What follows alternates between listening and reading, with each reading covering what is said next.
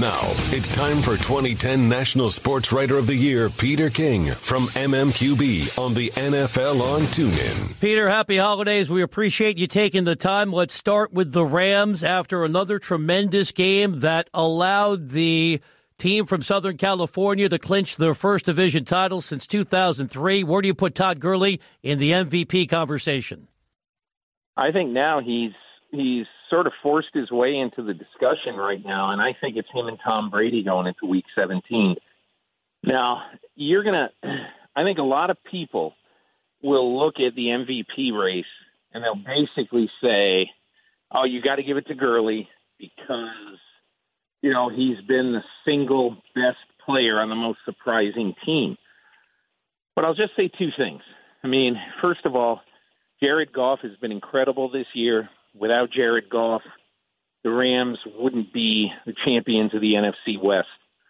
And again, look, I know this isn't a popular view, but if you asked right now, if you asked um, anybody with the Rams, if you ask Sean McVay, you ask Les Snead, the GM, you just say, hey, listen, one of these guys is going to be missing for the playoffs. Jared Goff or Todd Gurley, which one – do you think you'd have the best chance to win games without? You know, I'm I'm asking that question badly, but you know, if you had to sacrifice one of these guys, which one would give you the best chance uh, to win if you had them on the field? And in my opinion, that's almost always going to be the quarterback. And I know people don't want to hear that, but I, I just think the quarterback almost invariably is a more valuable player than a running back.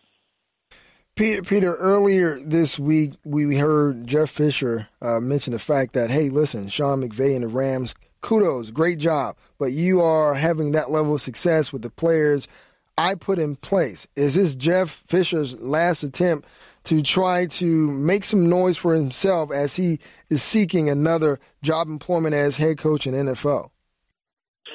Well, Jeff Fisher wants a head coaching job. He's got guys on his staff uh, who are on his staff who would like to reunite with Jeff and take one more stab at it.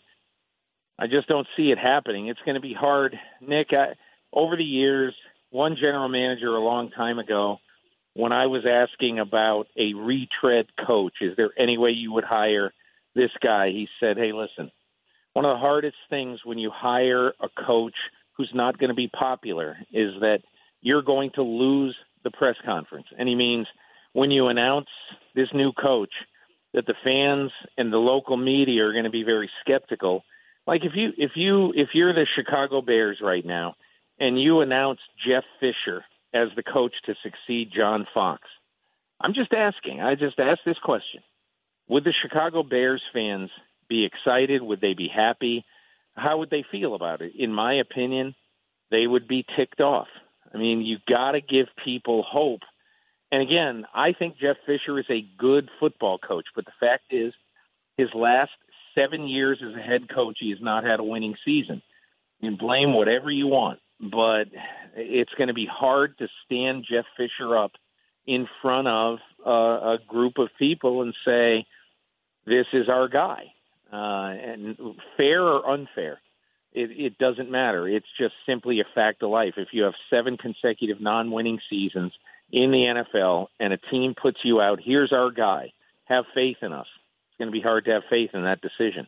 Especially given Fisher being tied with Dan Reeves for the most losses in the history of the NFL among head coaches. Taking you around the league with Peter King, MMQB. Peter, we saw your terrific interview with Deshaun Watson last night, football night in America on NBC. What did you take away from that conversation? It was amazing uh, to be with Watson and his family a week ago, both in Houston and in Gainesville, uh, uh, Georgia. Here's the thing: I, I firmly believe this that uh, you know we look at young kids today, and a lot of people see young kids who are set adrift, and you think, well, this guy doesn't have much of a chance to amount to anything. You look at eight or nine year old Deshaun Watson in the environment where he was, and you look at all of the total strangers who helped Deshaun Watson. You look at Warrick Dunn, you looked at people who build his family a home for Habitat for Humanity. You look at all these people who he didn't know people throughout high school and college, and obviously they knew him in college. But you look at all that and you say, listen, this is a great story of hope. Deshaun Watson is going to pay it back. He's already started to pay it back, but he's going to pay it back for the rest of his career. And I think it's an incredibly encouraging Christmas story when you look at a guy who had the breaks that he had from total strangers, and he took advantage of it every step of the way. Peter, last one for me. You know, we just watched the San Francisco 49ers defeat the Jacksonville Jaguars. They're, ama- by, they're amazing, Nick. Yeah, by, by, by 10, 10 points. And since Garoppolo's been inserted into the offense, they're on a four game winning streak. So the biggest question is do you put the franchise tag on Jimmy Garoppolo or do you go ahead and give him a long term contract? Well, you try to sign him. John Lynch is a smart guy, and they got a jillion dollars of cap room. The only problem that I see, Nick, uh, is that if I'm the agent for Garoppolo, if you want to sign my guy long term, you're going to have to pay him in the 20s at least. Uh, obviously, somewhere in the 20s annually to get it done with a huge guarantee.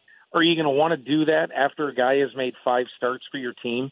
You're probably not going to want to do that. I think the most common sense approach is to franchise him uh, and and obviously, if some team out there is going to give him an insane offer, um, which hey, I can tell you this right now: Jimmy Garoppolo does not want to leave San Francisco.